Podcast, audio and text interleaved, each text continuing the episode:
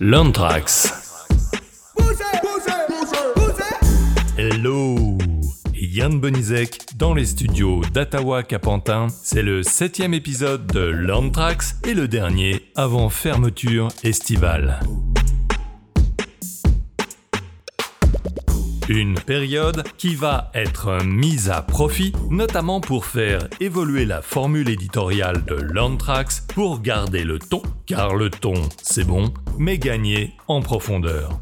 Mais aujourd'hui, le principe de l'émission reste le même que pour les épisodes précédents. En fin de semaine, je pointe des événements et des informations qui m'ont touché ou intéressé sur mes sujets de prédilection, le design d'univers apprenant, la formation digitale et multimodale, le slow, le low et la réconciliation. Action.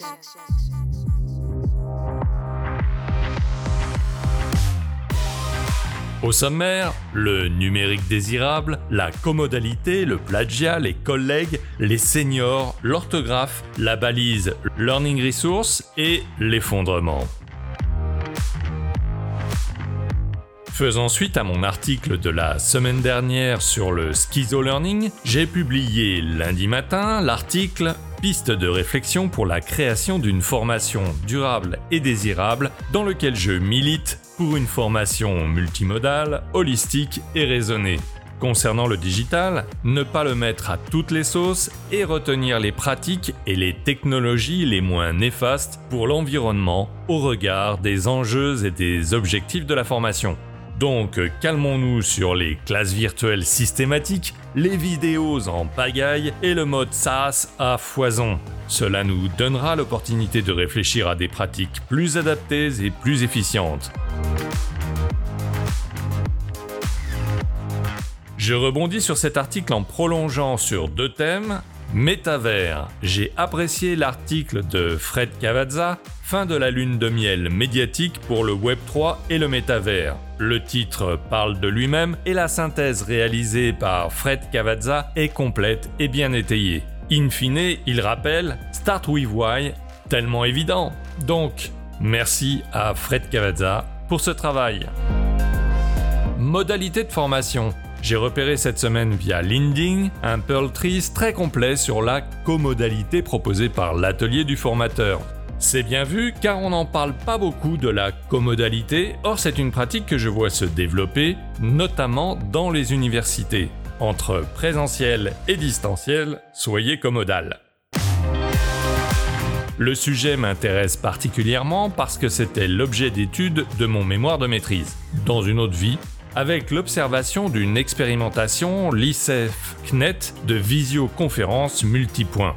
Bon, je passe sur les détails, mais à l'époque, il faut bien dire que le commodal ne m'a pas convaincu. J'ai trouvé la démarche compliquée à mettre en œuvre et insatisfaisante, car l'enseignant ne pouvait finalement pas se concentrer sur le public distant et le public présent avec la même intensité. Bref, j'ai trouvé qu'au lieu de réunir le meilleur de deux modalités, on dégradait les deux.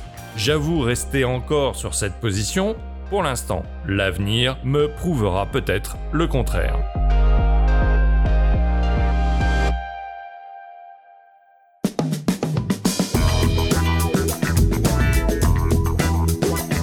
Frédéric Fougera clame sur LinkedIn En communication, on ne construit pas son travail en volant celui des autres. C'est bien vrai, ça.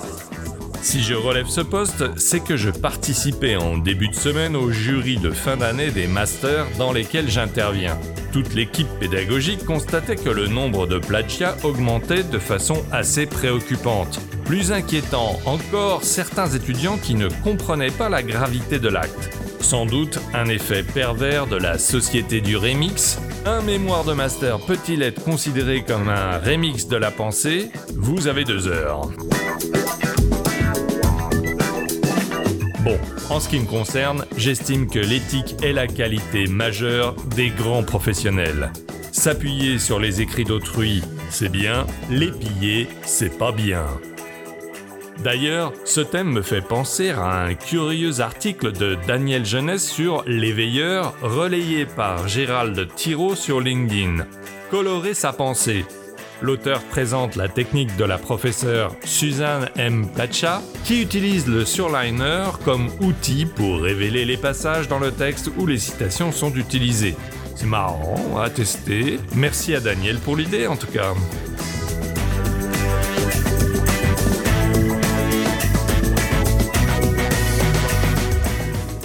L'éthique et la probité pro m'évoquent également le poste d'Isabelle Sourati. Quelles sont les sept qualités du collègue qu'on aimerait tous rencontrer? Elle liste, je cite, Il ne cherche pas à te changer, il te soutient, il veut ton bien, il t'aide à avancer, il sait tenir sa langue. Eh bien moi je suis d'accord surtout sur le dernier point.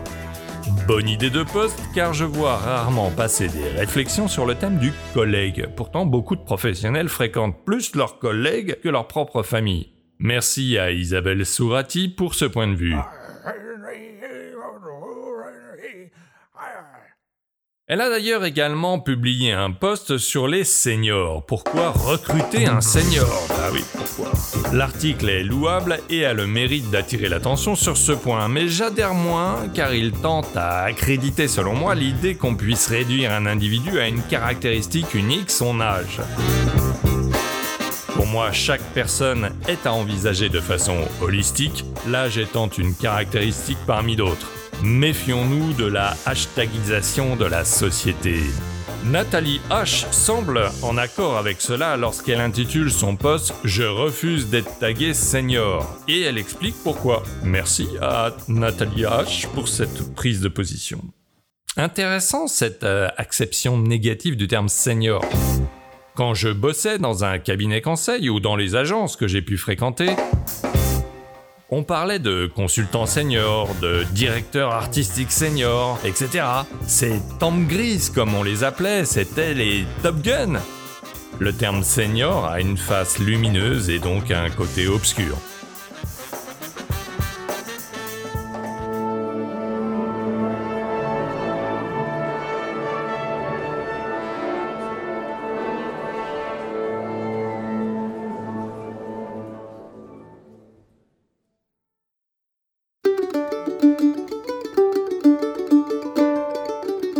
Tant qu'on en est à parler des mots, Christopher Python produit un carrousel marrant dont il a le secret. Les fautes d'orthographe, c'est pas bien.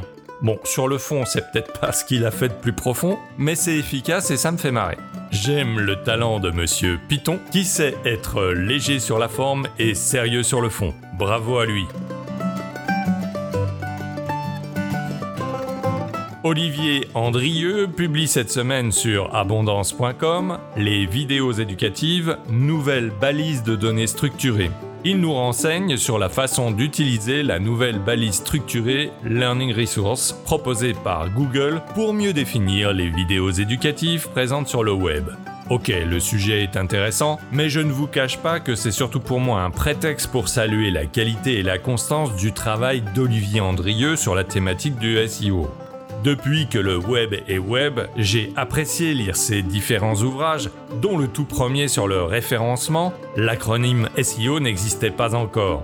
J'ai ensuite trouvé généreuse sa formule d'abonnement, enfin quelques années plus tard j'ai eu le grand plaisir de suivre une de ses formations alors que je travaillais au Conservatoire national des arts et métiers. Donc merci à Olivier Andrieux d'être là et de nous faire profiter de son expertise sur le SEO.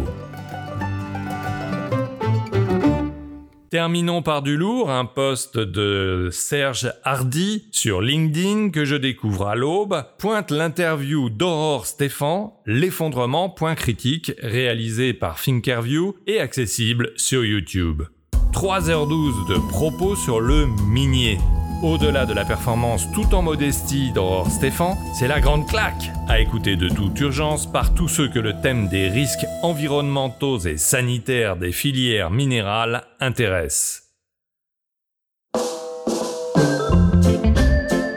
Et voilà, c'est la fin de ce Landtrax numéro 7 et la fin de cette formule éditoriale. Rendez-vous en septembre pour de nouvelles aventures et un numéro rénové. Merci à ceux qui m'ont écouté, liké, partagé, commenté et n'hésitez pas à continuer, c'est bon pour le moral. Et si vous souhaitez concevoir des ressources digitales de formation créatives, innovantes et efficientes, contactez-moi ou envoyez un mail à hello at. Ça va swinguer sur le LMS, comme dirait mon cousin. You rock! Silence est un luxe rare